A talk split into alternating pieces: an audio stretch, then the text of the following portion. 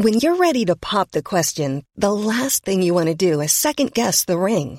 At Bluenile.com, you can design a one of a kind ring with the ease and convenience of shopping online. Choose your diamond and setting. When you find the one, you'll get it delivered right to your door. Go to Bluenile.com and use promo code LISTEN to get $50 off your purchase of $500 or more. That's code LISTEN at Bluenile.com for $50 off your purchase. Bluenile.com code LISTEN. Hej innebandy Sverige! Välkomna till det här avsnittet. Emelie Wibron är gästen denna gång. Hon är född 1992. Som 17-åring var hon med och vann VM-guld eh, för Sverige. Hon hade ju egentligen den perfekta säsongen förra året. Hon vann VM-guld, hon avgjorde VM-finalen, SM-guld med Thorengruppen, vann Svenska Kuppen, blev årets spelare, årets forward, vann poängligan SSL och slutspelet. Blev första damspelaren att göra över 100 mål i landslaget och har också numera rekordet för landskamper för eh, damlandslaget. Och eh, hon har också kommit tillbaka efter eh, barnafödande och har gjort det jättebra. Vi har mycket att prata om i det här avsnittet. Nu tycker jag att vi släpper in Emelie. Nu kör vi!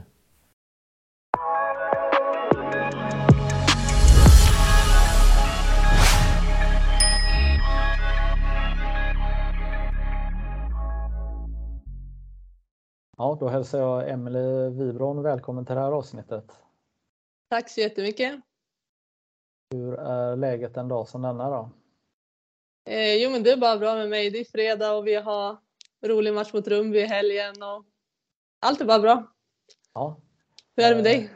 Ja, nej, men det är bra. Det har varit. Eh, det är mycket runt omkring en.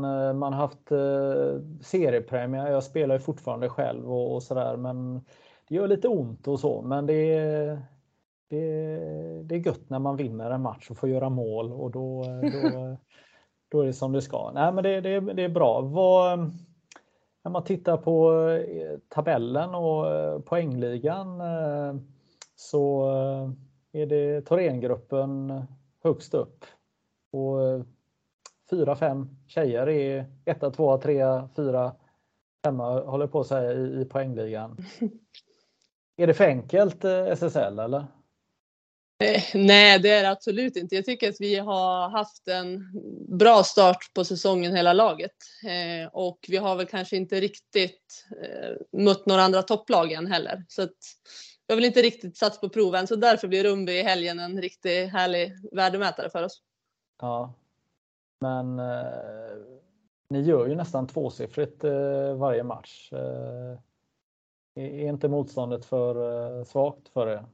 Nu får jag kanske ångra mig lite. Vi har ju faktiskt mött Falun och då var det ju en ganska tuff match. Vi vann med 6-2 och det var väldigt mycket fysiskt spel och kamp och inte det här skönliret kanske som vi har fått se de andra matcherna vi har spelat. Så vi har väl satt lite på prov egentligen. Men, eh, men jag tycker bara att vi har gjort en bra start på säsongen. Vi har haft tre bra femmor som har eh, spelat bra egentligen alla matcher allihopa. Så att, eh, då ja. har vi så pass bra lag att då vinner vi matchen oftast. Ja. Och du har en eh, du spelar en ny eh, formation kan man säga. Berätta. Eh, ja, alltså inte helt och hållet ny. Jag spelar ju fortfarande ihop med Sofia Joelsson. Det har vi gjort flera år nu och vi trivs ju riktigt bra ihop. Men sen så har vi ju spelat med Kajsa Alm nu i år. Så det är väl den stora nyheten i femman och det har från start funkat riktigt bra jag tyckte man såg redan i somras när hon var med första passen och körde bara lite smålagsspel med oss att hon är riktigt vass. Eh, så det har varit superkul att spela med henne. Och sen eh, bakom oss har vi haft My Kippel och Matilda Ekenlinde tills hon gjorde illa foten nu. Och de eh, är ju väldigt viktiga för oss att vi ska kunna eh, producera framåt så som vi har gjort. Och sen har ju Sandra Svärd spelat där nu när Ekenlinda skadade foten. Så att vi har haft en väldigt bra omgivning och det är väl därför vi har kunnat gjort så mycket mål framåt som vi har gjort. Men jag tycker vi har varit väldigt bra bakåt också faktiskt. Ja. Hur, eh, hur ska man agera när man kommer in i eran formation? Ska man göra som du säger? Nej, alltså jag tycker att Kajsa är härlig. Alltså hon är ju ung och liksom var 19 år, men hon känns som att hon har eh, fötterna på jorden verkligen och ändå ja, men liksom ta för sig och säga vad hon tycker och hon känns väldigt mogen som person även fast hon är så ung. Så att, eh, det känns inte alls som att hon har varit nervös på något sätt eller liksom tagit steg tillbaka utan tvärtom. Hon har verkligen gjort sin grej och gjort det hon är bra på och det har bara lyft hela femman. Mm. Vad, vad, säger du till henne eh, att hon ska tänka på? Eh, nej men det känns som att hon liknar oss andra i femman lite, att hon gillar att prata om olika situationer i spelet, hur vi ska lösa olika saker nästa gång det händer och sådär. Så, så där känns det som att vi har samma, eh, samma tänk. Men oftast så tycker jag att eh, vi mest säger åt henne att hon eh, gör det bra så som hon gör det och att hon bara ska fortsätta eh, på samma sätt som hon har eh, spelat hittills. Eh, så att, eh, jag skulle säga att vi har inte behövt ge henne så mycket Eh, tips egentligen, utan hon är så pass bra att bara att hon gör sin grej så blir vi andra bättre av det. Ja. Eh, du eh, kom in eh, ganska tidigt eh, i IXU då, eh, som numera är Thorengruppen. Då. Du var ju ung och lovande och du gick ju på gymnasiet. Du gick ju på RIG. Men du valde att hoppa på IXU-tåget då sista året på gymnasiet? Mm. Eh, tänka lite, det börjar bli några år sedan nu, men jag om jag minns rätt så spelade väl jag i U19-landslaget så när jag gick i tvåan på RIG och inför tredje året så var det liksom tal om att eh, byta till antingen Dalen eller Iksu. Eh, jag, jag, tror att jag var tränare med Dalen en gång, men sen när jag eh, fick höra att jag hade eh, chansen att få spela med Iksu så Eh, var jag jätteladdad på det. De hade ju, jag var ju back på den tiden och de hade ju en enorm konkurrens på backsidan. Eh, så jag hade inte så höga förväntningar liksom på speltid och så när jag gick dit utan jag tyckte mest att det kändes som en fantastisk möjlighet att få vara en del av det laget. Och, eh, ja, men tvekade inte när jag fick chansen att gå dit och har trivts jättebra där från start så jag är jättenöjd med det, att jag fick den chansen. Och ja. Ja, för några år innan du eh, debuterade i Ixus så startade Ixus eh, resa i toppen då och när du kom dit så var man ju etablerad. Eh, man har vunnit SM-guld och, och, ja, man, man gick till SM-final. Hur, hur, var det att komma in i ett sånt bra lag direkt? Eh, nej men som jag sa, jag hade inte så stora förväntningar på vad jag själv skulle få för roll där. Eh, utan det överträffade nog mina förväntningar ganska fort. Att jag dels fick eh, ja, men spela från start, att jag fick eh, så pass mycket förtroende som jag fick. Men eh, jag tror att året innan jag kom dit, då hade de faktiskt inte gått till final. De åkte ut i semifinal mot Falun, så det var eh, liksom ett revanschsuget lag man kom till. Och mina två första år eh, gick så, så gick vi till final men vi eh, förlorade tyvärr finalerna. Så på så sätt var det inte att man bara kom till ett lag som automatiskt vann hela tiden utan vi fick verkligen kämpa för guldet som vi lyckades ta där min tredje säsong eh, gick så. Ja, nu är du lite ödmjuk eh, men du, du kan väl inte ha valt X eh, för att du trodde att du skulle sitta på bänken? Eller? Men jag tror att när jag, alltså i den där perioden när jag gick på RIG fortfarande, jag hade inte riktigt den synen på mig själv att jag var så pass bra som det, jag kanske kom på lite senare eller vad man ska säga. Jag, eh, de hade ju i princip bara landslagsbackar. Eh, så att det var jättetuff konkurrens och jag var ändå en junior liksom. Och, men sen när jag väl kom dit och jag kände att jag blev bättre hela tiden och jag hängde ju med och ja, men det gick bra. Eh, och sen när jag också fick vara med i landslaget redan den hösten så då kanske jag insåg att jag var bra även på den nivån och inte, eh, inte bara eh, som junior eller vad man ska säga. Men, men från början så tog jag inte det för givet faktiskt. Nej, du spelade din första VM-turnering när du inte ens var myndig. Du var ju 17. Ja, det stämmer. Det är ju ganska tidigt. Ja, det, är det.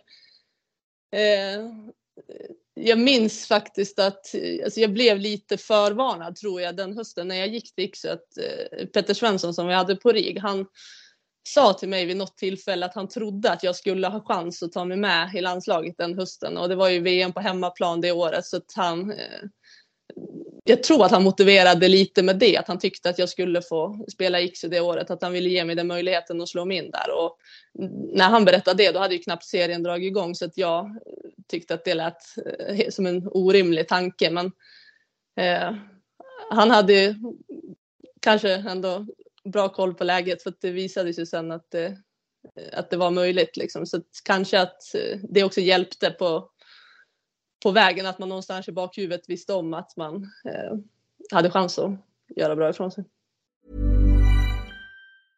Ready to pop the question?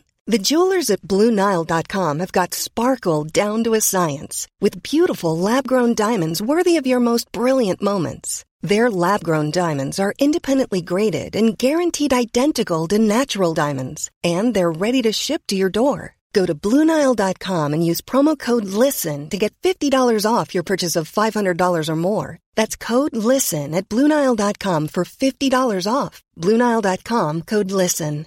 Hey, I'm Ryan Reynolds. At Mint Mobile, we like to do the opposite of what Big Wireless does. They charge you a lot, we charge you a little. So naturally, when they announced they'd be raising their prices due to inflation, we decided to deflate our prices due to not hating you. That's right. We're cutting the price of Mint Unlimited from $30 a month to just $15 a month. Give it a try at mintmobile.com slash switch. $45 upfront for three months plus taxes and fees. Promo rate for new customers for limited time. Unlimited more than 40 gigabytes per month. Slows. Full terms at mintmobile.com. Ja, eh, grymt gjort av dig. Eh, jag tänker ändå att det, var, det är en bra väg du valde fram Eh, Eh, dels då satsa på RIG och flytta från Sundsvall till eh, Umeå. Men sen då även att då spela för Iksu. Eh, jag tänker att den resan hade ju säkert blivit lyckosam oavsett vad du, vad du hade spelat men det skyndades på ganska mycket tänker jag genom att, att du spelade med RIG och sen då Iksu som var ett sånt topplag. Jo, det gjorde det absolut. När jag kom in på RIG så tvekade jag egentligen inte och, och, kring att flytta dit för att jag tycker att eh, för mig så var alla förutsättningar för att satsa på innebandyn mycket bättre här uppe i Umeå och eh, få gå på RIG än vad jag hade chansen till hemma i Sundsvall. Sen vet jag idag att det finns många klubbar som har bra förutsättningar ändå för yngre spelare, men för mig då var det faktiskt väldigt stor skillnad. Och det jag tycker var bäst med RIG var väl egentligen de eh, ledare man hade där och eh, det de bidrog eh, med både liksom kring utveckling innebandymässigt och så som man växte som person också av, av att flytta dit och sen så kändes Iksu som ett perfekt steg efteråt. Ganska samma tankesätt kring många delar men det kändes som att det var ett steg upp och en naturlig fortsättning för att fortsätta utvecklas. Ja. Eh, om du förklarar lite vad var det som var så bra med ledarna i, på RIG? Jag tycker att Peter Svensson är en fantastisk ledare. Jag hade jättegärna haft honom som eh, tränare igen någon dag, men det känns tufft eftersom att han fortsätter jobba på RIG och jag är lite för gammal för att spela med dem nu för tiden. Men jag hade jättegärna haft eh, chansen att få ha med honom och, och göra som ledare igen, men det ser mörkt ut. Ja, Nej, det är en eh, härlig engagerad eh, person, eller? Ja, verkligen. Och det känns som att han eh, kan så mycket om så många viktiga saker när man har att göra med ett helt lag, både gruppmässigt och, och innebandymässigt. Och, han ja, men, lärde oss alla enormt mycket under de tre åren man gick på RIG och jag tycker verkligen att det var den största fördelen eller vad man ska säga med att gå på RIG jämfört med andra vägar. Ja. Och eh, familjen släppte iväg dig eh, från eh, Sundsvall till Umeå. Det var inga konstigheter att flytta efter nian? Jag tror mamma var lite ledsen faktiskt att jag skulle flytta. Men det är inte jättelångt mellan Sundsvall och Umeå. Det tar typ tre timmar att åka upp. Så de var uppe och hälsade på en del. Men lite ledsen tror jag att hon var faktiskt. Ja, ja. Ja, men du hade koll på eh, skolgången och fixade läxor själv och eh, tog hand om dig själv, eller? Ja, men skolan har jag alltid haft ganska lätt för. Jag tror att det var större omställning med att eh, laga mat själv och eh, tvätta själv och eh, liksom sköta de bitarna. Så jag tror inte att min, eh, min kost var kanske inte den allra bästa under gymnasietiden. Nej. Men nu är den bra. Nu är den bra, okej. Okay. Vilka nödlösningar blev det då? Nej, men det var ganska ofta vi åt snabbmakaroner och ketchup och köttbullar om vi lyxade till det hade vi till och sen så blev det ett annat besök till pizzerian som låg nära elevhemmet. Ja, du är underbart. jo, det var superhärliga år så att, men man, man utvecklas. Ja. Jag googlade snabbt här på din historik här och såg att du gjorde en match med Iksu ungdom andra året. Vad, vad kom det sig? Ja, men jag tror både att jag gjorde någon match med Iksu ungdom när det var något gruppspel i juniorallsvenskan eller så som att jag fortfarande hade åldern inne och sen så gjorde jag väl också en bortamatch med dem i division 1 hette det då va? Eh, borta mot Sundsvall så jag fick en hemresa. Ja, smart. Ja, ja du gjorde ett mål i alla fall eh, i matchen.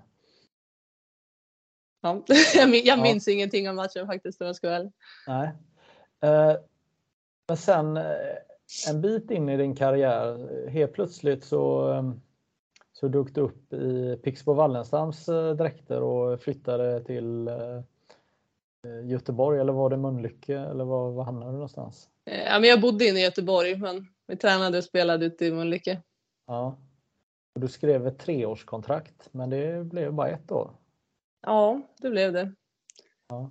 Eh, alltså direkt när jag tog studenten här uppe så började jag plugga här på universitetet och eh, började läsa en civilingenjörsutbildning som är fem år. Eh, men redan egentligen under gymnasietiden så, så hade jag, om jag bara skulle ha sett till utbildningens skull, så hade jag velat plugga nere på Chalmers. Eh, men det blev innebandyn som fick vara prio så att jag började ändå här. Och sen under tiden jag pluggade så kände jag att det kanske inte var helt rätt inriktning jag hade valt eh, i skolan och så där så att jag efter tre år så tog jag ut en eh, kandidatexamen heter det för att läsa mastern de sista två åren separat. Och då så sökte jag en masterutbildning nere i Göteborg på Chalmers och kom in på den och ville, ville väldigt gärna läsa den och ta examen därifrån. Så på den vägen är det att eh, jag flyttade ner och då var ju ändå planen att jag skulle läsa eh, två år nere på Chalmers och förhoppningsvis också trivas där och kanske stanna för att det finns betydligt bättre möjligheter när det gäller jobb inom min eh, bransch i större städer som Stockholm och Göteborg än vad det egentligen gör här uppe. Så det var väl planen när jag flyttade ner.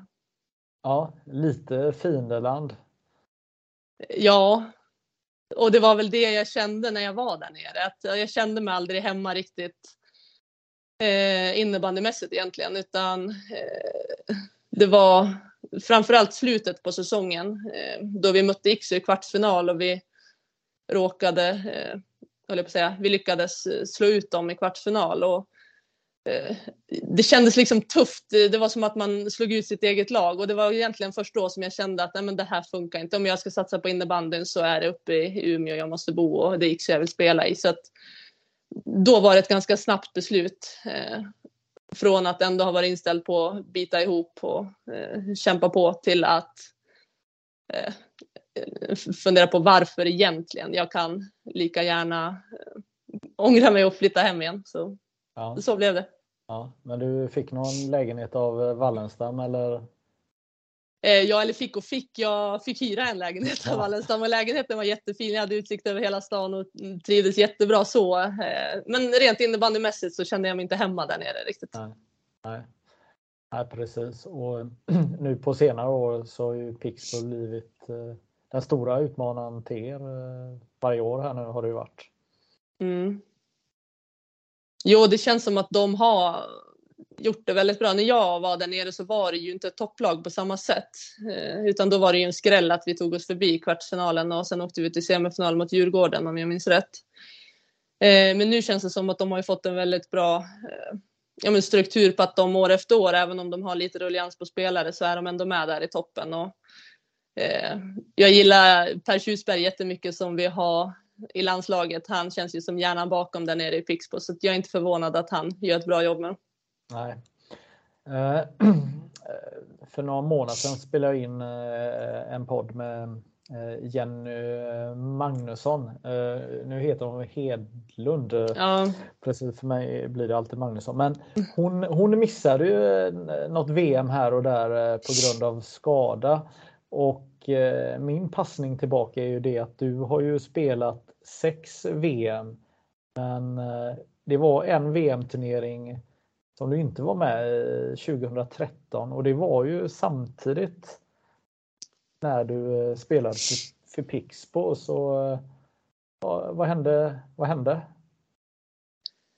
Eh, ja, alltså, jag vet inte riktigt vad jag ska säga om det om jag ska vara ärlig. Eh, det kan ju vara så att om jag bara hade varit ännu bättre på innebandy det året så hade jag kanske varit med ändå. Men eh, tyvärr så tror jag inte att det bara handlade om min innebandyprestation utan också om saker utanför planen och det var tufft för mig att ta men jag har lämnat det där bakom mig och gått vidare. Så att, eh, ja. Ja, det är länge sedan nu.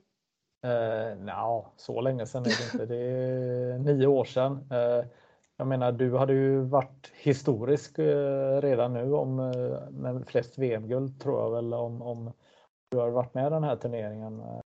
För ehm, eh, tittar man eh, lite hastigt på det så, så levererar du lika mycket poäng under den här säsongen som året innan och året efter ungefär. Så att det var inga avvikelser på det sättet. Men du sa att det hade med något annat att göra också kanske då? Eh, ja, men. Eh, ja, alltså jag vet inte vad jag ska säga egentligen om det, men. Eh, jag önskar att jag hade fått eh, någon typ av feedback vad de, önsk- vad de hade velat se mig göra annorlunda på innebandyplanen. Så kan jag säga, men jag fick tyvärr inte det. Nej. Eh, det var Kurt som var förbundskapten då? Va? Det stämmer. Som du har haft i många år i Iksu? Nej, jag har faktiskt aldrig haft honom. Nej, du hade aldrig Nej, Nej det, var, det var före min tid. Ja, ja, det så var det ja. Mm. Mm. ja. Eh, så går det när man inte trippelkollar. eh, just det. Eh, men eh, Kurt var i alla fall med under de första åren när Iksu vann eh, SM-guld. Eh, du har sagt till mig innan här att du är lite frustrerad över att det är sånt fokus på eh, poäng och sånt i SSL. Vad, vad är det du eh, tänker på eh, kring det? Eh, nej men jag tycker väl att det ofta eh, är att de som får uppmärksamhet i media framför allt det är de som kanske har gjort tre mål en match eller ja, men syns mest i poängprotokollet medans jag tycker ändå att det kan vara en ganska, på ett sätt, liten del av matchen. Eh, man kan göra väldigt många bra grejer som inte slutar med att man syns i poängprotokollet samtidigt som man kan göra en väldigt dålig match och ändå råka peta in två, tre bollar. Så att, eh, eh jag tycker väl både att det är eh, tråkigt att eh, det bara bedöms i det och sen tycker jag också att en aspekt i det är att man ofta då lite glömmer bort de som gör förarbetet. Det kan vara backar och centrar som gör liksom grundjobbet för att vi ens ska få fram bollen och skapa lägen. Men mm. de får inte riktigt samma cred för det hårda jobb de gör och det tycker jag är tråkigt egentligen. Ja. Eh, frågan hur man ska hitta en lösning på det för att eh, någonstans så är det ju väldigt mycket av journalistiken är ju Google-journalistik. Att man, eh, man, eh, man tittar inte på matcher, man, man, man, följer inte lag utan man går in och googlar och då finns det ju siffror att eh, ta rygg på och så bygger man sin expertis kring det då att någon har gjort två mål på fyra matcher eller vad det nu kan vara. Och eh, Ja, eh, det, det det är en utmaning hur, hur man ska komma runt det. För jag håller väl absolut med dig att, att det, det finns mycket andra karaktärer i ett innebandylag och eh, personer som, som betyder eh, mycket eh, för ett lag. Men, men i ert fall så gör ju ni så mycket mål och Vera Kauppi har ju berättat för mig att hon är helt säker på att, att du kommer vinna poängligan. Om hon inte själv gör det ja, alltså Jag, jag, skulle nog kunna tippa på att det blir någon eh, från Thorengruppen. Det känns inte helt orimligt. Men sen så tycker inte jag att det spelar så stor roll. Alltså jag tycker att det är för mycket eh, ja, men fokus överlag på, på att det är eh, men poäng som är viktigt. Och, men framförallt utisett från. Det, när vi sitter med laget efter matcherna och analyserar matcherna då eh, är det långt ifrån säkert att det är den som, som gjorde flest poäng som får mest beröm av våra tränare. Det är snarare tvärtom. Då är det ofta de som har gjort eh, eh ja, men liksom de viktiga eh, sakerna i förarbetet som får betydligt mer cred. Och, eh, man hade bara önskat att det var lite mer så utifrån också. Att, att det också hade eh, bidragit till att uh, ungdomar ser upp mer till, till den typen av spelare också som kanske är bra defensivt och inte bara de som gör mål helt enkelt. Nej, uh, där blev ju Ida Sundberg i Pixbo häromåret blev ju uppmärksammad och blev årets spelare för sina defensiva kvaliteter. Ja, hon är ju ett jättebra exempel på någon som verkligen får eh, cred för liksom hårt slit och bra jobb i defensiv zon och som, eh, ja, men som ändå lyckas få eh, positiv uppmärksamhet eh, ändå. Ja. Men jag tänker, eh, du spelar i en formation och så har du eh, eh bland annat en eh, finsk tjej som också gillar att göra mål väldigt mycket. Det är väl klart att har hon gjort mål i bytet innan så vill väl du göra mål eller assist i nästa byte eller? Eh, nej men det vet jag inte om jag skulle säga utan snarare att, alltså att vi eh, hjälper varann och underlättar för varann på det sättet att eh, vi båda kan eh, sätta ordentligt hot och gå in och, och ja, men göra mål. Så att vi öppnar nog upp ytor för varann för att det blir svårare för motståndarna att försöka täcka bort alla i våran femma när vi har sådana hot från alla positioner som vi har. Så att, eh, det är därför jag tycker att vi, eh, vi framåt är verkligen beroende av de vi har bakom oss och de skapar mycket ytor för oss och eh, vinner mycket bollar och vänder snabbt framåt. Och, eh, hade, hade vi inte haft dem bakom oss tror jag verkligen inte att vi hade kunnat leverera framåt så som vi har gjort. Så att, eh, Ja. Eh, och det vet jag att de själva vet om, men jag tycker ändå att det hade varit kul om de hade fått ännu mer cred utifrån för. Ja, nu blir det att jag fastnar i den här poängfällan och hela den här biten. Men jag, jag tänker ju eh, du som har gått, eh, gjort steget från back till forward. Eh, någonstans så ändras ju ändå lite förutsättningarna för i, i en sån här en bok som inte finns så, så, så står det ju att, att spelar du anfallare så ska du göra mål och är du försvarare så ska du Jo, det är klart. Och alltså, jag köper ju det till också till viss del. Men, men jag tror att skillnaden är att vi ändå i våran femma, jag upplever ändå att vi alla börjar i andra änden. Vi går aldrig mm. in och fokuserar på att vi ska göra mål eller att vi ska eh, göra poäng, utan vi vet om att om vi eh, gör ett bra jobb i försvarsspelet, eh, tar spelvändningarna, om vi vinner mycket boll i höga pressen och har bra pass, eh, passningskvalitet, eh, då är vi så bra så att då skapar vi alltid många lägen under matcherna. Och ja. om vi då har ja, men fokus eh, när, när väl lägena uppstår så då gör vi ju mål också. Så det är mer att eh, målen och poängen blir ett resultat av att vi har gjort andra saker bra. Så att, eh, jag skulle säga att det är inget vi liksom fokuserar på i första hand. Det är mer ett resultat av att om vi gör en bra match och spelar bra då, då kommer det. Det är klart att om vi skulle spela bra men aldrig sätta dit lägena, det är klart att då skulle man vara missnöjd med sin prestation. Ja. Så på så sätt är det klart att det ändå är eh, viktigt och, på ett sätt, men det, det är mer ett resultat av eh, spelet. Ja. ja, men jag tycker det är lite intressant eh, om man om man tar ett exempel från här sidan då, om vi tar Alexander Galante Karlström. När jag pratar med han här så är det ju en, han har ju en inre tävling för att motivera sig eh, att, att eh, och hans roll är kanske lite mer utpräglad än vad din roll är. Eh, kanske även att ni båda är forwards numera.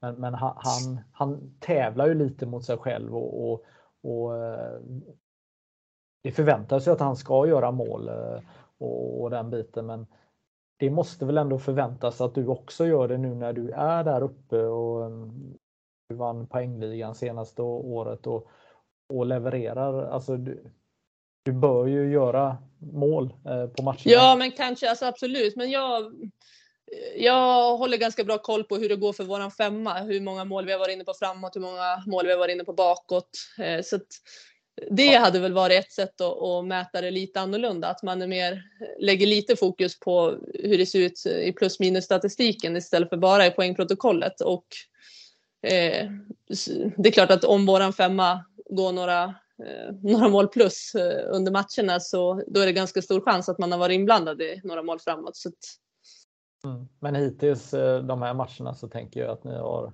ganska bra plus minus statistik eller? Jo, det har vi absolut. Så vi eh, har varit överlag nöjda med matcherna vi har spelat hittills. Sen så har det alltid varit detaljer vi känner att vi har kunnat gjort bättre och eh, det får vi oftast höra av våra tränare också. Mm. Ha, eh, eh, du är ju eh, mamma. Ja. Hur är det? Nej men det, eh, ja, men det är fantastiskt. Eh, samtidigt som det är eh, utmanande ibland. Det är tufft att få tiden att räcka till och känna att man ja, men att det är svårt att inte ha lite dåligt samvete, att man kanske inte är hemma hela tiden och att man kanske hade velat stanna ännu längre på, på hallen någon gång. Eh, så det, man har väl konstant lite dåligt samvete över hur man försöker pussla ihop eh, vardagen. Men eh, annars är det fantastiskt. Mm. Eh, jag nu killgissar jag lite här men jag tänker ju att du har, har läst på och eh, sett hur, hur andra som har eh, eh, fått barn, hur, vad som händer med deras idrottskarriär. Vi har Sanna Kallur, vi har, ja, det, det finns ju massa exempel på där man eh, eh där det blir väldigt bra efter eh, man har fött barn.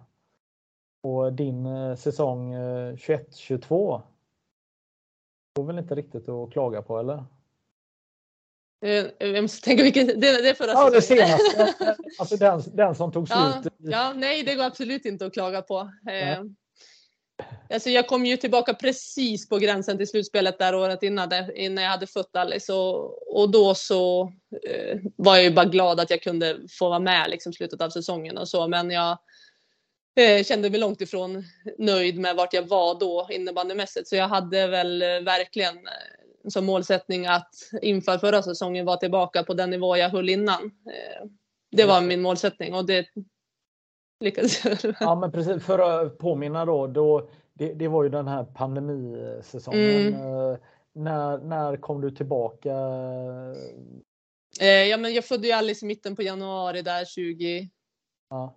20, blev det? Ja. 2021, 2021 föddes hon va? Ja exakt, säsong, ja. säsongen 2021. Ja precis. Ja. Eh, och sen då så var jag ju med slutspelet eh, den säsongen. Efter hur många veckor då? Eh, ja men jag spel...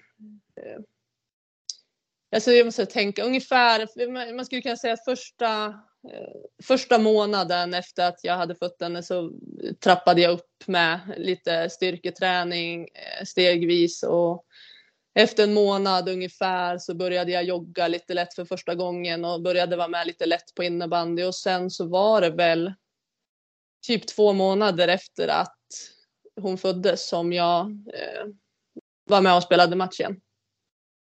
Så ja. Lite, ja, det är kanske inget eh, som man Nej. bara, ja, det är inget som någon kanske bara rekommenderar sådär på förhand, men jag hade jättebra hjälp längs vägen och och eh, alltså, tog det ändå försiktigt och lyssnade på kroppen så att det gick, det gick eh, bra. Men jag var inte i min allra bästa innebandymässiga form.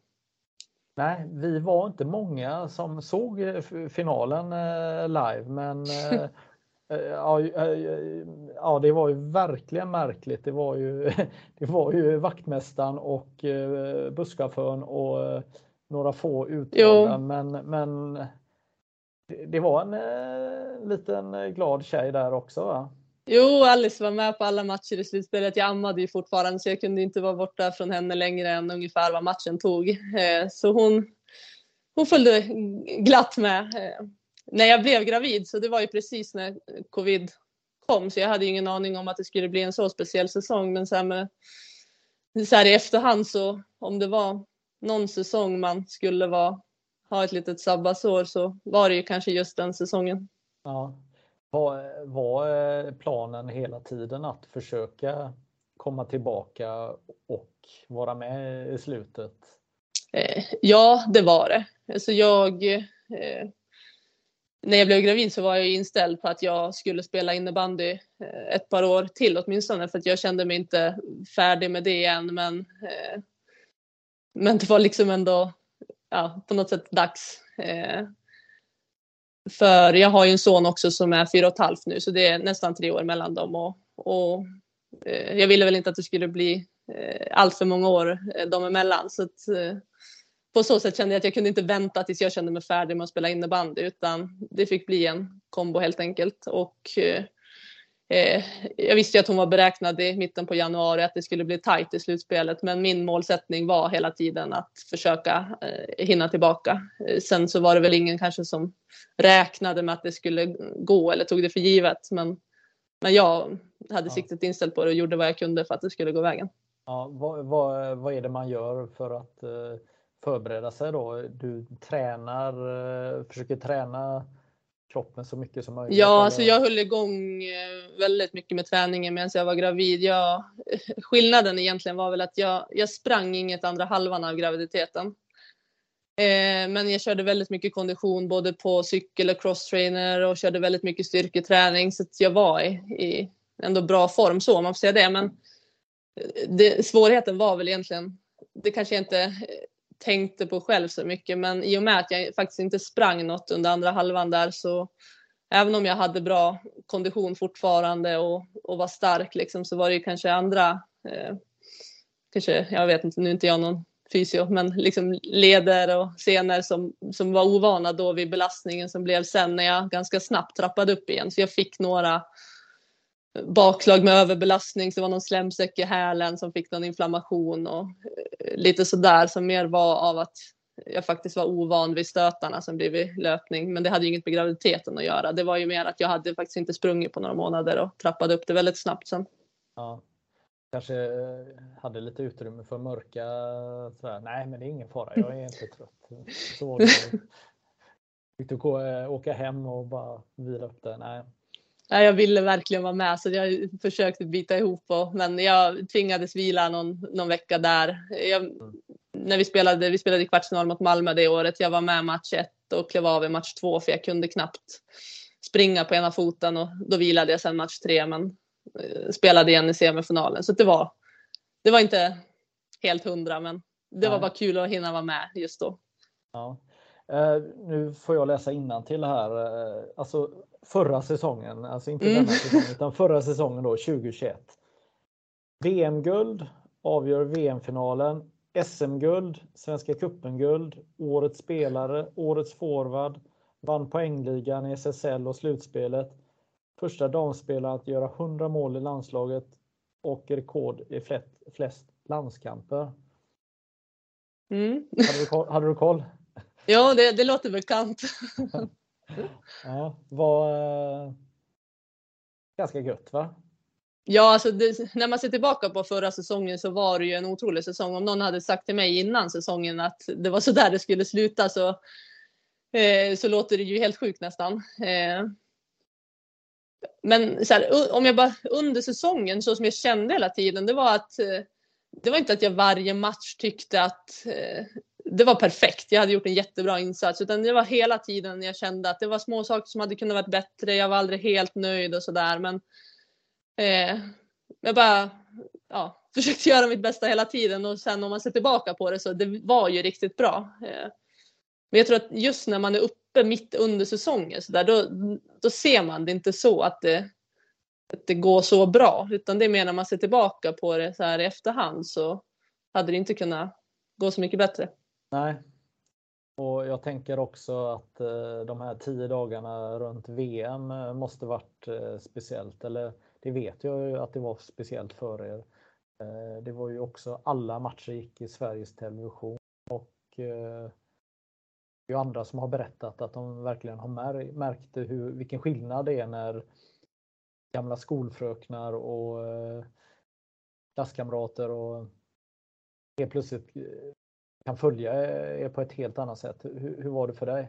Jo, verkligen. Jag tycker också att man, man märker ju att det når ut på ett helt annat sätt när matcher sänds i SVT än vad det eh, gör till vardags liksom när de går på, på Sportexpressen. Eh, och sen var det ju superkul att få spela på hemmaplan eh, i Sverige. Eh, och det bästa var väl att det var just i den här luckan när man fick ha fulla läktare. Eh, så det var ju sån otrolig timing. Eh, det hade inte alls varit samma grej att spela på hemmaplan om vi hade behövt göra det inför tomma läktare. Så det var en eh, otroligt häftig upplevelse att få vinna på det sättet på hemmaplan. Ja, det tål att upprepas. Alltså, man glömmer faktiskt av vilken otrolig tur det var både för herrlandslaget och damlandslaget för att jag var ju på U19 dam-VM några veckor innan i, i Uppsala och då var det ju det här maxtaket på mm. 300 personer och det, ja, det, det, det var inte kul och, och, och båda de här VM-turneringarna var ju precis för att sen så stängde man ju ner eh, mycket, framförallt alla ungdomsturneringar och, Ja exakt och bara veckorna efter vi kom hem från VM så hade vi matcher som var inställda på grund av att det var så mycket covidfall i lagen och sådär. Så, så det var extrem tur med tajmingen. Eh, vi ja, hade Uppsala. Ja, och också den här rädslan då för att bli sjuk och få och missa. Och, ja, det var en otrolig cirkus som vi hoppas att, att vi aldrig får uppleva mer. Men, men eh, ja, det, det, var ju, det var ju smart att, att, eh, att göra det så spännande i finalen, VM-finalen eller?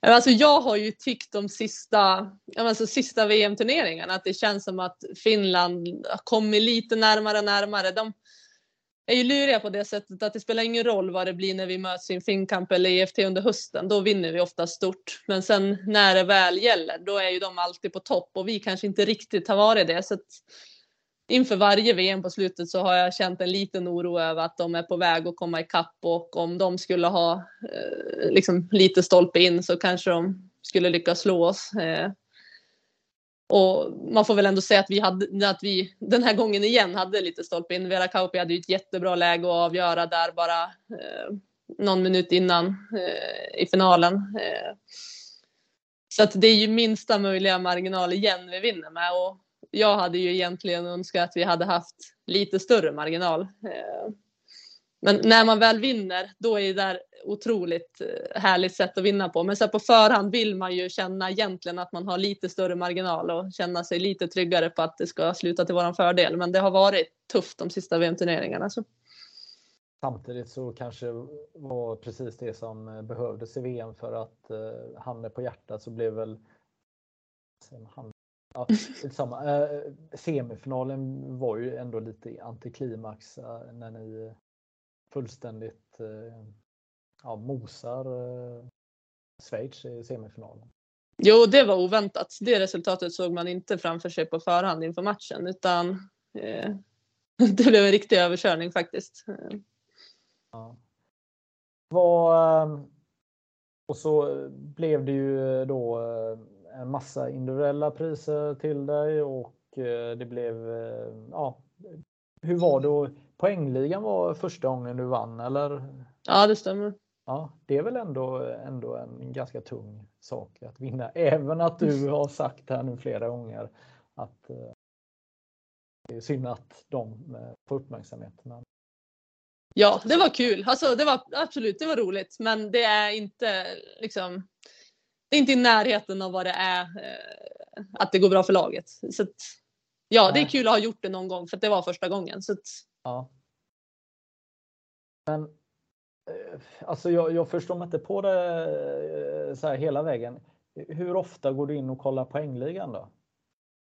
Eh, nej men inte alls så ofta. Eh, utan jag tycker oftast eh, att man eh, eh hört talas om poängligor från er på innebandymagasinet om jag ska vara ärlig. Där är det mycket liksom poängsnitt och det kan vara topp 20 just nu och det är Eh, så att ni har en ganska stor del till att det är mycket fokus på det. Ja, ja. Jo, jo. Nej, men det, är, det är olika. Jag, jag vet att många så fort de har gjort två mål oavsett serie går in och kollar och har koll vad någon i något annat lag. Oj, eh, gjorde inte han eller hon mål? Vad bra, då ligger jag bättre till och sånt där. Men, men du verkar inte vara det och det, det är helt okej. Okay. Man, får, man får vara sån också.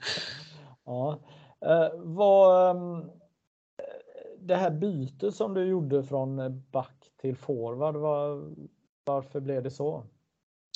Alltså jag tror just då att vi hade det väl lite mera skralt på forwardsidan gick där en stund än vad vi hade eh, på backsidan. Så först var det en säsong då det blev att jag flyttades upp som forward stundtals under matcher. Det kunde vara i slutet eller sådär. Eh, så det var väl en liten så här prova på-period eh, och sen säsongen efter då var jag forward på heltid. Eh, så jag tror att det grundar sig i att nu, nu minns inte jag alls vad vi hade för forwards just då, så det är inget ont mot dem. Men jag tror att vi hade, hade det lite bättre ställt på backsidan en period än vad vi hade framåt. Ja. Eh, du kommer från Sundsvall och din moderklubb är Sundsvalls IBF. Alltså min känsla är ju att eh, innebandykulturen i Sundsvall är bra. Ja, alltså jag är inte alltför insatt eh, faktiskt i hur det ser ut nu för tiden. Jag tycker det känns som att eh, den kanske är bra men att man ändå hade önskat att den var bättre. Sundsvall är ju ungefär lika stort som Umeå men här har vi varit bortskämda med att ha haft flera elitlag både på dam och herrsidan medan Sundsvall har haft supersvårt att eh, ta sig till högsta serien. Eh, på damsidan tidigare hade de ju Granlund på herrsidan eh, men inte nu längre så att det känns ändå som att de har mer att hämta eh, om man skulle jämföra med hur vi har det här uppe. Eh. Jo, du, men vet, jag sitter ju här i Göteborg. Vi har visserligen Pixbo, men det är Mölnlycke. Vi, vi har ju, menar, Göteborg är en ganska stor stad och det finns många klubbar och vi är inte ens närheten att nå SSL, men har fler lag just nu så att eh, men min känsla är ändå att, att det finns en eh, innebandykultur. Även om man kanske inte har lag på yttersta nivån så, så är det mycket gott som kommer från. Eh, ja, men det är ju många bra spelare som har kommit därifrån och, och innebandy känns liksom populärt där också bland ungdomarna. Så att, absolut, de har en bra innebandykultur. Mm.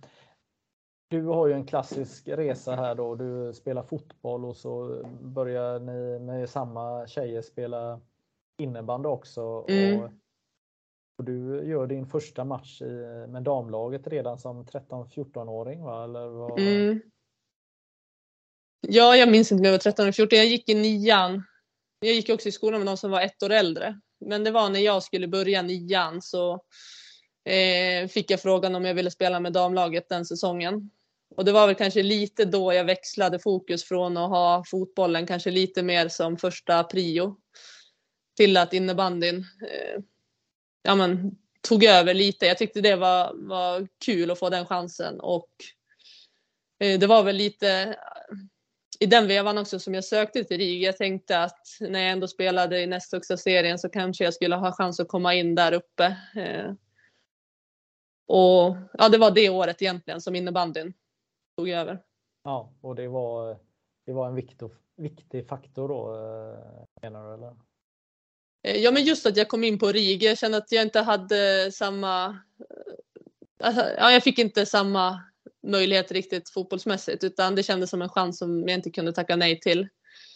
Eh, jag spelade, alltså jag, annars fram tills dess så satsade jag ganska hårt på fotbollen. Eh, men där tror jag inte att jag hade haft chans att komma in på något riksfotbollsgymnasium eller sådär utan eh, det var tuffare konkurrens där och det gick bättre just då eh, med innebandyn. Ja. Eh, vad, ehm, vad gör du när du inte spelar innebandy då? Eh, ja, men jag har ju pluggat till civilingenjör så att jag eh, jobbar ju eh, vid sidan av innebandy. Jag jobbar som beräkningsingenjör på ett företag som heter Komatsu Forest här i Umeå. Vad gör du då? Vad gör du? Eh, ja, men företaget tillverkar skogsmaskiner och jag sitter på utvecklingsavdelningen och gör hållfasthetsberäkningar egentligen. Så jag har liksom data eh, modeller av våra maskiner och eh, undersöker hur konstruktionerna klarar olika belastningar och, och så. Så att man skulle kunna säga att jag provar dem digitalt istället för i verkligheten. Okej, okay, men ni, ni, har väl säkert eh, personaltillfällen när ni är ute och kör sådana här maskiner också eller? Eh, jag är inte det jätteofta. Eh, jag sitter mest vid datorn om jag ska vara ärlig. Ja. Är du bra på det du gör eller? Eh, ja men det får jag, får jag kanske ändå säga. Så jag är helt okej. Okay. ja. Vad, um, ha, um, vad, vad händer annars då i, i livet? Vad mer? Du, vad, berätta. Ja men jag jobbar ju eh, väldigt mycket dagtid. Vi tränar ju i princip varje kväll. Vi spelar matcher på helgerna och sen försöker jag ju alltid ta så mycket tid jag kan till att umgås med familjen. Så att jag har inte jättemycket tid över utöver det om jag ska vara ärlig. Eh, men då försöker jag väl umgås eh, bara med kompisar och ta det lugnt och, koppla av lite. Ja. Men du jobbar 100% eller?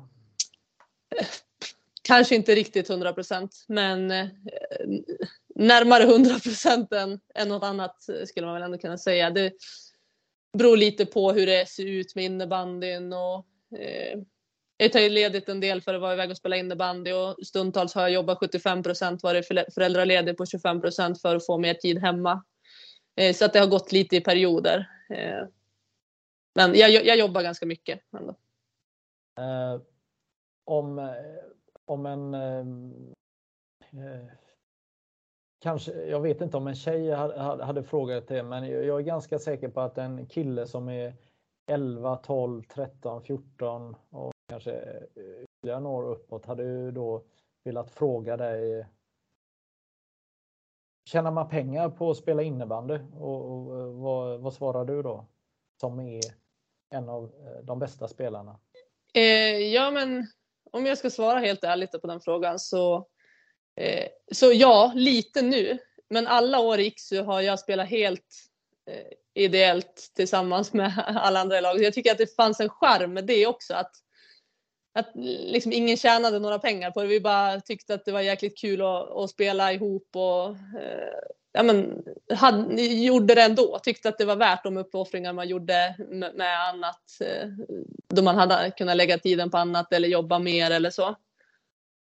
Eh, så att jag tycker att det var en, alltså det var verkligen fördelar med det också. Men eh, sen i fjol egentligen och i år så tjänar alla i vårt lag eh, någonting på, på innebandyn. Eh, och det är såklart jättekul att det har gått framåt så. Eh, och jag tycker att det är ett viktigt steg och jag hoppas att eh, att det ger, framförallt de som är ännu yngre än mig, att det ger dem förutsättningar att satsa ännu hårdare på innebandyn. Att det kanske gör att de kommer vilja hålla på längre, kan träna ännu hårdare och att det ger andra förutsättningar. Så jag tycker att det är jättekul att det ändå har gått åt det hållet. Ja, vad, vad, menar du att, att man tjänar pengar eh, eller, eller är det att man får betalt för sina resor, alltså att det är resersättning och sånt? Eller det... eh, nej, men i år så har alla i vårt lag någon eh, summa eh, ekonomisk ersättning. Eh, sen alla resor och all mat och så, det har vi alltid haft betalt på bortamatcher och vi har haft det väldigt bra ställt med förutsättningar. Eh, så, det har vi haft alla år. Eh, mm. Så vi har aldrig behövt lägga några pengar på, på, på att spela. Men det är första gången nu som alla faktiskt eh, har någon form av eh, lön, får man väl ändå kalla det, för att, mm. för att spela innebandy. Men det låter som att du inte har någon eh, lön eh, beroende på hur många poäng du gör. Nej, absolut inte. Det är en fast summa. ja. Men vad mellan tummen och pekfingret om man skulle Alltså vad, vad rör det sig om i, alltså om man säger procent på en, en, en, en om du hade varit anställd någonstans, alltså handlar det om 50% 10% Alltså vad ungefär jag vet inte, det beror ju också på vad man, eh, vad man jämför med, jag säga. Men ja. eh, det är ju inte på den nivån att man eh, kan gå och säga upp sig från jobbet och säga att nu är jag innebandyproffs istället, utan det är ju snarare att det blir en, eh, eh, Eh, ja men lite av en bonus kanske man får kalla det. Man kan utan problem vara eh, ledig någon gång från jobbet utan att det drabbar en och man kan eh, Ja, det, alltså, det är ett väldigt trevligt tillskott, men det är inte så att jag kommer säga upp mig. Nej, nej men precis. Nej, men det, det ger lite guldkant på tillvaron, lite eh, det du säger. Och ett plus ett är, är ju bra. Eh, ja, och alla i vårt lag har ju fortfarande någon typ av sysselsättning vid sidan. Antingen pluggar man eller jobbar och oavsett vad man har för eh, sysselsättning så, så är det ju trevligt att kunna få ett tillskott. Om man, om man pluggar så har man ju inte så mycket pengar från CSN. Då kan det ju betyda mycket så. Om man jobbar så kan det faktiskt ge möjligheten att gå ner lite tid om man vill det eller vara ledig här och där. Och, eh, Eh, så att jag tror att alla tycker att det är ett väldigt välkommet steg. Ja, men det, är ju, eh, det är ju den vägen vi önskar att innebandyn kan gå och att, och att det, det är positiva signaler från Kalmarsunds damer där man också tänker i de banorna att man ska jobba för att ersätta spelare som spelar i damernas SSL Jo exakt och det är väl också någonting jag tycker att Thorengruppen har gjort riktigt bra att det är exakt samma budget för både dam och herrlaget. Så det, eh, ja, det känns som eh, helt rätt väg att gå också. Ja. Eh, om du eh, kan berätta lite om skillnaden mellan IKSU då, som du spelade för under många år. Thorengruppen, är, vad, vad är skillnaderna? Det här som du beskriver är en skillnad då eller? Ja, det är absolut en skillnad. För om man ska tänka liksom förutsättningarna rent kring verksamheten skulle jag säga att det är väldigt likt. Vi har lika bra förutsättningar när det gäller träningsmöjligheter, när det gäller eh, hjälp kring fysträning eller vad det nu kan tänkas vara vid sidan av. Och vi har lika bra resor. Vi flyger till alla matcher förutom Falun som är eh, liksom det är en bussort. Man kan inte flyga till Falun riktigt. Eh, vi får ja, men maten betald på bortamatcher och det, vi har väldigt bra ställt så och det hade vi Iksu också så det är ingen skillnad egentligen utan det är väl just den ekonomiska biten är ett, eh, en skillnad. Och sen också nu har vi ju våra nya eh, Torén Arena som också är ett riktigt lyft. Vi tyckte att vi hade det bra när det gällde träningsmöjligheter på Iksu men Eh, nu tycker jag att vi har den absolut finaste innebandyanläggningen i hela Sverige och dessutom så ska Iksu öppna ett gym i Torén Arena så att då får vi, får vi ändå ta med oss det dit också. Så att vi har ännu bättre träningsmöjligheter nu faktiskt än vad vi hade uppe på Iksu. Så det är väl också en skillnad.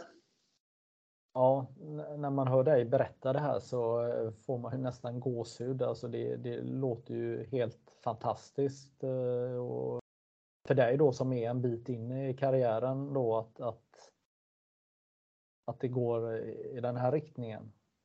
Ja, alltså både och. Det är ju, på ett sätt är det väl ännu bättre för de som eh, är i början på sin karriär. De har ju många år framför sig då det kanske kommer fortsätta ta ännu flera steg i rätt riktning och Eh, och för dem så blir det här det, ja, där de börjar, eller vad man ska säga. När jag började spela Iksu då åkte vi ju buss till alla bortamatcher. Det var dubbelhelger. Vi kunde åka till möta Endre på lördagen och Pixbo på söndagen och komma hem tidigt måndag morgon. Eh, så att, eh, så att jag tycker absolut att förutsättningarna har blivit mycket bättre under de år jag har spelat och om det fortsätter gå åt samma håll för de som är yngre nu så, så kommer de ha, eh, ha ännu trevligare tror jag. Ja, Ja, men det är ju imponerande att ni, ni flyger alltså eh, mer eller mindre till alla mm, alla ja, i helgen hade vi Karlstad borta och då flyger vi inte hela vägen. Då flög vi till Arlanda och åkte buss därifrån. Men eh, i år till exempel, vi har Lund borta om några veckor. Då flyger vi ner på morgonen och flyger hem på kvällen så att det blir en överdagresa ner till Malmö. Så vi har det väldigt bra ställt så faktiskt. Ja, det är ju helt eh, magiskt eh, faktiskt. Inga, inga nattåg till Göteborg och eh, så? Nej, jag vet att Pixbo brukar ta det hem härifrån, men vi har aldrig provat Nej. på det faktiskt. Nej, det, är, ja, det är otroligt eh, kul. Eh, om, om vi jag menar innebandyn har ju utmaningar. Nu pratar du om era förutsättningar som är, är jättepositiva, men vi har ju svårt att nå ut med vår sport. Vi har vi borde ha ännu mer publik på våra matcher och ännu fler borde följa SSL, eller? Jo, alltså jag håller verkligen med. Jag tror att alla klubbar upplever nog samma sak, att det har varit lite svårt att locka tillbaka publiken efter pandemin när man vande sig vid att sitta hemma och kolla på webbsändningar så eh, har det blivit en liten tröskel att ta sig tillbaka och gå och kolla live igen. Så att, som spelare önskar man verkligen att det skulle eh, komma ännu fler och, och kolla och heja på oss live. Så att, eh, där finns det absolut eh, mer att önska. Ja. Men vad, vad, kan du göra som en av de bästa spelarna och största profilerna? Eh, vad kan du göra mer? Okej, du, du jobbar, du har familj och du behöver träna och du behöver vila, men eh, vad kan ni eh, som spelar i landslaget och som spelar i svenska mästarinnorna göra mer för att få Eh, ja, men vi har ju en del ungdomslag som kommer på våra matcher till exempel och där tycker jag alltid att alla i vårt lag är riktiga föredömen som alltid tar sig tid och, prata med dem efter matcherna och eh, skriva autografer åt dem om de vill ha det. Och, eh, på så sätt så upplever jag ändå att de verkligen får ett mervärde av att komma och kolla live. Sen så försöker vi väl att eh, spela så bra innebandy vi kan och bjuda på på liksom underhållande spel så att folk vill se oss av den anledningen. Men eh, det får de ju ta del av via webbsändningen om de väljer det också. Men eh, framförallt ungdomslag känns som att eh, de har ändå haft en fördel av att komma och eh, se oss live och få, få träffa oss i samband med matcherna. Men eh, man önskar att vi skulle nå ut till en större publik. Ja, och jag hade ju önskat att man såg eh dig och några andra svenska tjejer eh, från Thorengruppen. Sportspegeln ibland, att ni står i en studio eller att, att du tog emot din utmärkelse i TV4 eller, eller Sveriges Television. Att, att, att ni blir inbjudna till Skavlan håller på att säga. Men, och, och, och Mästarnas mästare, okej okay, då måste man ha slutat sin karriär. Men att, att synas också, att, att, att jag tänker väl att telefonen ringer väl inte varje dag och, med, med sådana erbjudanden. Nej, det gör den inte. Ja, ärligt säga. nej, nej, nej, precis. Och, och, men det är ju lite de stegen, vi måste ju nå ut eh, mer på något sätt. Eller? Mm. Jo, jag håller med. Och, alltså, hade man fått önska hade man ju velat seriespelet sändes i SVT, att det inte bara var när det väl är VM som vi lyckas nå ut på det sättet. Eh, så det hade väl varit drömscenario att SSL, både dam och herr, sändes i SVT istället. Men, men det är väl ja. önsketänk. Ja. Vad, har du några tunga bitar i din eh, idrottskarriär som, som eh, eller har du varit förskonad från? Eh? Så jag har ju inte haft några speciella skador Eh, peppar peppar som har hållit mig borta från innebandy så och varit tunga perioder utan eh, de tyngsta stunderna egentligen det har väl varit när vi har eh, ja, men, spelat SM-final i slutet av säsongen och tyvärr förlorat. Eh, det är väl de absolut tyngsta stunderna. Eh, det har ju till och med varit om jag minns rätt 15-16, vi hade kanske den bästa truppen vi någonsin hade i Iksu och då åkte vi ut i semifinal mot Mora, det var ett väldigt eh, tungt slut eh, på den säsongen. Så det är väl mina absolut tyngsta stunder. Eh, får jag väl ändå säga. Men jag tycker ju typ att innebandy är kul året runt. Jag, alltså, om jag bara hade spelat för att eh, spela final i slutet på säsongen, då kanske jag inte hade fortsatt eh, så här länge. Utan jag tycker att det är kul året runt. Så jag tycker någonstans att eh, så jag, även om säsongen slutar sådär på ett skitsätt så ångrar inte jag eh, resan hela vägen fram dit utan jag tycker att försäsongen är rolig på sitt sätt och Eh, att bara träna innebandy är roligt även om det är typ en måndag, vi kanske knappt har en målvakt på träningen och det är bara kul att hänga med tjejerna i laget. Så jag tycker att hela säsongen är kul. Eh, men de tyngsta stunderna det är ju ändå när det inte slutar så som man har tänkt. Jag tänker ju att ni går ju in i eh, den här säsongen och har egentligen allt att förlora med Thorengruppen. Alltså, det förväntas ju att ni ska vinna titlar och, och ni är favorit.